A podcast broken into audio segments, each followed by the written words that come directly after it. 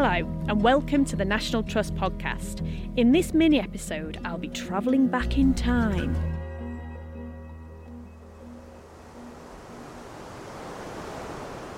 I'm walking along the beach at Formby today, and as you're going along and looking at some of the things coming out of the dunes, you really get a good sense of time passing and how humans have really made a difference to how Formby looks and feels today.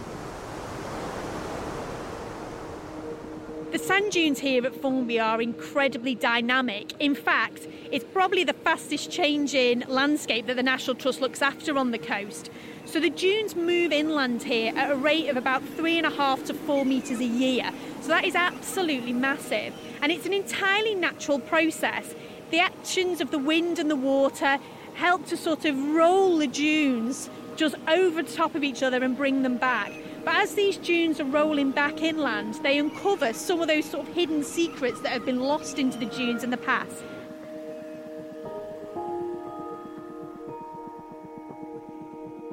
And the area that I'm walking past now has something that you probably wouldn't expect to find on a beach. There is literally tons and tons of rubble. So there's all sorts in there for what looks like bits of old brick wall to concrete slabs. There's metal, there really is everything. I will say it is behind a fence, we don't let people go in amongst it, but although it's not the most attractive thing and it isn't what people expect to find on a beach, it is really interesting because it's a, a little bit of a sort of time capsule that helps tell the stories of Formby and how it's been used over the centuries there was a car park here. And there wasn't just the car park here, also next to it, a bit further north, was an old caravan site.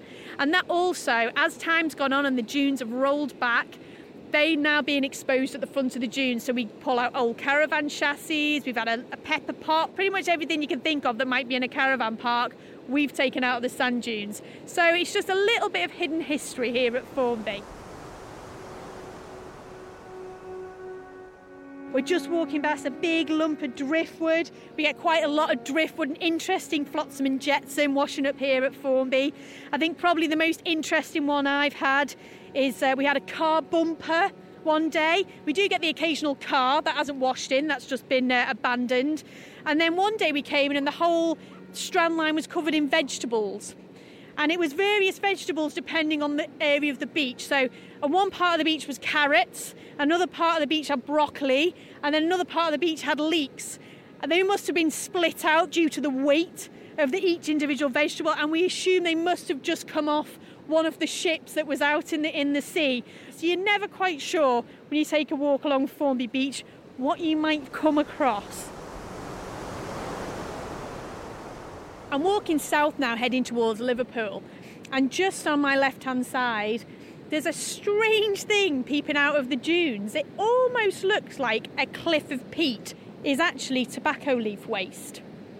So during the 1950s and into the early 1970s, thousands of tons of tobacco leaf waste was dumped on old asparagus fields here at Formby. Under licence, it wasn't illegal dumping, it was perfectly legitimate at the time. And what it was was were big nicotine and uh, tobacco companies in Liverpool that were obviously making tobacco products, cigarettes, and various other things.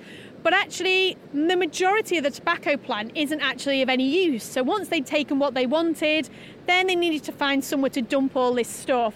And they found these nice asparagus fields that weren't being used anymore. They were just nicely hidden by some sand dunes, and they thought, oh, this is great.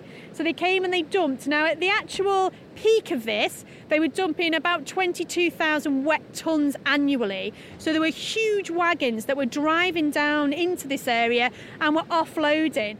They're an interesting feature of Formby. To be honest, they're completely harmless. The other thing is that if you do come down here when it's been particularly stormy, and we have had that sort of collapse of the tobacco leaf waste, it smells like a sort of old gentleman's club, as you'd imagine. It's sort of sitting there with a lot of old men smoking cigars.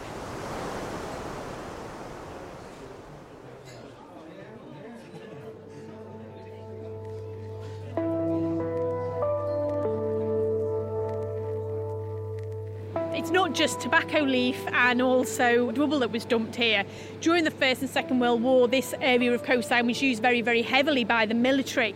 for training and also as protection. So at some point there was big sort of concrete blocks out there. They've long gone, but some of the things that were left behind. So the military left behind big balls of barbed wire, which is kind of interesting suddenly appearing out the dunes. But even more interestingly, every once in a while we get a hand grenade or maybe a bullet that's just come out of the dunes that's just been left behind.